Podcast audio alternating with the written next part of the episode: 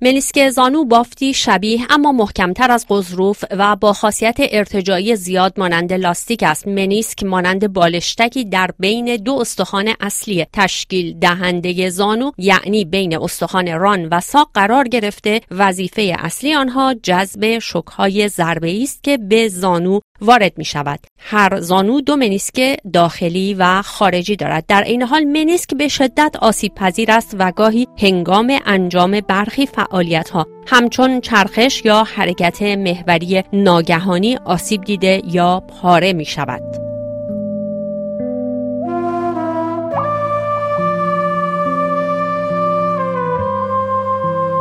چرا منیسک زانو آسیب پذیر است؟ دلایل آسیب دیدگی و راه های درمان چیست؟ در این شماره از مجله دانش و فناوری دکتر علیرضا نوری جراح و ارتوپد در سوئد در ابتدا درباره شکل و آناتومی منیسک زانو توضیح می دهد. در بدن مفاصل مختلفی داریم و مفاصل کلا اشکال مختلفی دارن. مثلا مفصل لگن ما شبیه گوی و کاسه هست. یعنی قسمت مدور مفصل لگن داخل یک کاسه قرار می‌گیره. بنابراین از نظر ذاتی ثبات داره چون این حمایت میشه توسط اون کاسه. اما در مورد زانو اینجوری نیست. یعنی در حقیقت دو تا استخوان رو هم قرار می‌گیرن. بیشتر این بافت نرم هست که این دو تا استخوان رو به هم اتصال میده و ثبات بهشون میده. که این بافت نرم شامل ربات ها هستن. ربات صلیبی هست ربات های جانبی پا هست. و در کنار اون عضلات کمک کننده هستن یعنی عضلات قوی کاملا زانو رو بهشون ثبات میده. و بعضی از اجزای دیگه نیست. یه شکل لاستیکی داره که بین دو تا قسمت قضروفی استخوان قرار می‌گیره. به نوعی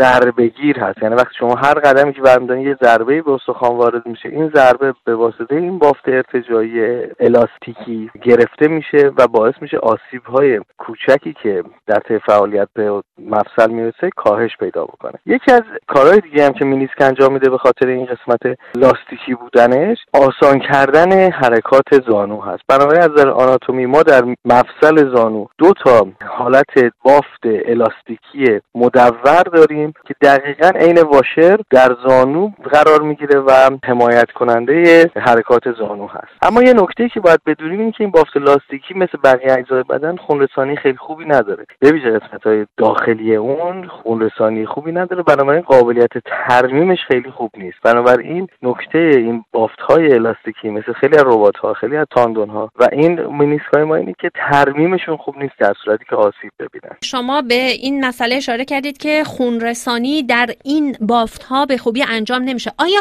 همین مسئله موجب آسیب پذیرتر شدن مینیسک زانو شده؟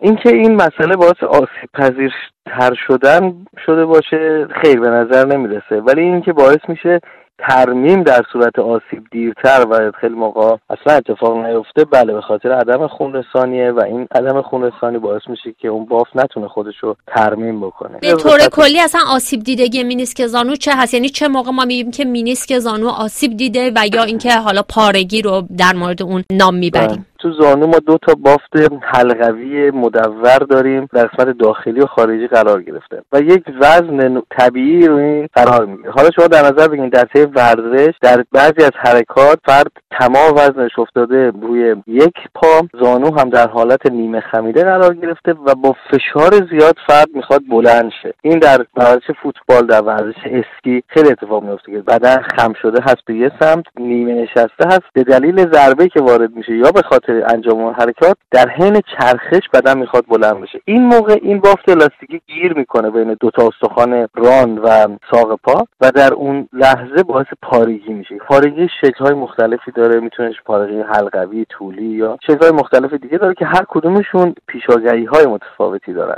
بنابراین بیشتر پارگی مینیسک ما در ورزشکارایی می‌بینیم که این حرکات رو انجام میدن. دچار آسیب میشن از طرف دیگه باید همیشه اینو تو ذهنمون داشته باشیم در طی زمان به ویژه در اونهایی که عضلات ضعیفتری دارن. بنابراین ضربات بیشتری به زانو و منیسکشون می‌رسه چون حمایت کمتری دارن. در طی روند افزایش سن این فرسایش مینیسک هم اتفاق میفته بنابراین ممکن در یک فرد یه مقدار مسنتر در یک حرکت ساده مثل بلند شدن روی صندلی این مینیسکی که قبلا هم آسیب دیده پاره بشه. کاملا هم طبیعی هست. فقط تفاوتش اینه که دردشون خیلی کمتر خیلی از مواقع هم شاید طرف اصلا خیلی اهمیتی نده. ولی مینیسک پاره شده. به خاطر اینکه قبلا هم دچار فرسایش شده بوده. مینیسک رو دو دسته می‌کنم افراد ورزشکار و افرادی که دچار فرسایش هستند در سنین بالاتر. فردی که دچار آسیب دیدگی مینیسک زانو شده. چه راههای درمانی بیشتر توصیه میشه؟ آیا فیزیوتراپی هست؟ آیا انجام اعمال جراحی هست؟ در فردی که دچار آسیب پارگی در حقیقت مینیسک شده اول باید خود فرد از نظر سن میزان فعالیت از نظر نوع فعال بودنش در یک زمینه ورزشی اینا بررسی بشه و دوم اینکه ثابت بشه که پارگی مینیسک اتفاق افتاده که معمولا با علائمی که دیده میشه که بعد از آسیب تورم داریم درد دارن گاهی قفل شدگی زانو اتفاق میفته که اون قسمت پاره شده مینیسک در زانو گیر می‌کنه و نمی‌ذاره زانو باز بشه که با یک احساس کلیکی بعدا این زانو باز میشه. اینا اونایی که پارگی منیسک دارن تجربه کردن. زانو قفل میشه با یک حرکتی با یک مانوری با یک گذشت زمانی این زانو باز میشه دوباره. حقیقت اسمی که گذاشتن قفل شدگی زانو دقیقا مصداق پیدا می‌کنه. برای اول ثابت میشه. یکی از روش های ثابت کردنش بعد از معاینه و شرح حال که خیلی مهم هست انجام MRI MRI پارگی رو کاملا نشون میده نوع شکلش هم نشون میده. اما باید چه کار کرد؟ نوع پارگی بعضی موقع در اونایی که در قسمت خارجی قرار دارن و خونرسانی بهتری دارن قابل ترمیم هست که اینا به وسیله اعمال جراحی که الان بیشتر آرتروسکوپی انجام میشه ترمیم میشن. و اونایی که قابل ترمیم نیستن قسمت داخلی تر هستن یا پارگی های وسیع هستن اینا بیشتر برداشته میشن یعنی اون قسمت آسیب دیده مینیسک رو بر میدارن. درست این رو آناتومی زانو تاثیر می‌ذاره و باعث میشه که توزیع نیروها بر توی زانو تغییر پیدا بکنه. اما پس از برداشتن قسمت مینیسک با تقویت عضلات میشه جایگزینی برای این قسمت برداشته شده در نظر گرفته. جلوگیری بشه از آرتروز زودرس. بنابراین ما دو تا روش داریم. یا اینه که آسیب رو طوری در نظر میگن که قابل ترمیم نیست و ورش میدارن یا اینکه قابل ترمیمه و ترمیم می‌کنن. یک روش دیگه هم هست که وقتی علائم کمتر میزان فعالیت مریض هم خیلی بالا نیست. پارگی هم شکل ساده ای داره و علامت خاصی ایجاد نکرده.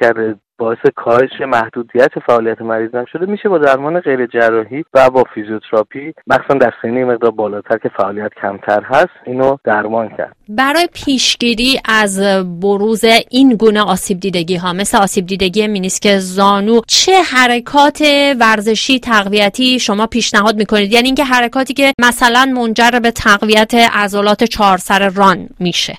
ما بارها صحبت هم کردیم که بحث آرتروز رو داشتیم بحث حتی پوک استخوان رو داشتیم بحث آسیب های ربات و مینیسک و اینا هم الان که امروز داریم. تقویت عضلات در حقیقت مثل ایجاد یک حفاظ آهنین جلوی آسیب هاست. ما در راه رفتن سادهمون هم آسیب های جزئی و میکروتراما به زانو می‌رسه. خب اینا قابل ترمیم هست بدن خودش ترمیم می‌کنه جایگزین می‌کنه. فکر کنید اگه ما عضلات خیلی قوی داشته باشیم که بتونه این نیروها رو منتقل بکنه نیروها رو پخش بکنه جلوگیری کنه از قرار گرفتن نیرو در یک نقطه کوچک یعنی توزیع یکسان نیرو انجام بشه به واسطه عضلات قوی می‌تونیم جلوگیری بکنیم. اما ما می‌بینیم که در افرادی که بسیار بدنسازی کار کردن و بسیار عضلات قوی دارن ورزشکار حرفه‌ای هستن هم پارگی مینیس اتفاق میفته پس یه قسمتش قابل پیشگیری نیست. بر مبنای شدت آسیبی که می‌رسه. مثلا در یک فوتبالیست حرفه‌ای وقتی یه تکل خیلی قوی می‌خوره و پا پیچش پیدا می‌کنه هم ربات صلیبی پاره میشه هم مینیس پاره میشه. در شرایط عادی توصیه‌ای که میشه تقویت عضلات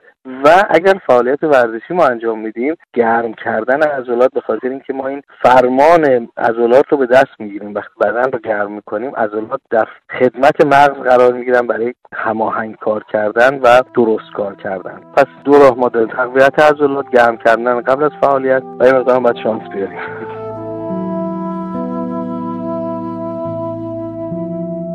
معمولا جلوگیری از پارگی منیسک به سادگی امکان پذیر نیست زیرا به طور معمول در اثر سوانه یا مسلومیت های ناگهانی اتفاق می افتد. اما انجام حرکات ورزشی منظم به منظور قوی ساختن ماهیچه های ران گرم کردن بدن قبل از شروع فعالیت های ورزشی استفاده از کفش دارای استحکام کافی و سایز مناسب و حفظ انعطاف پذیری بدن می توانند خطر آسیب دیدگی زانو را کاهش دهند.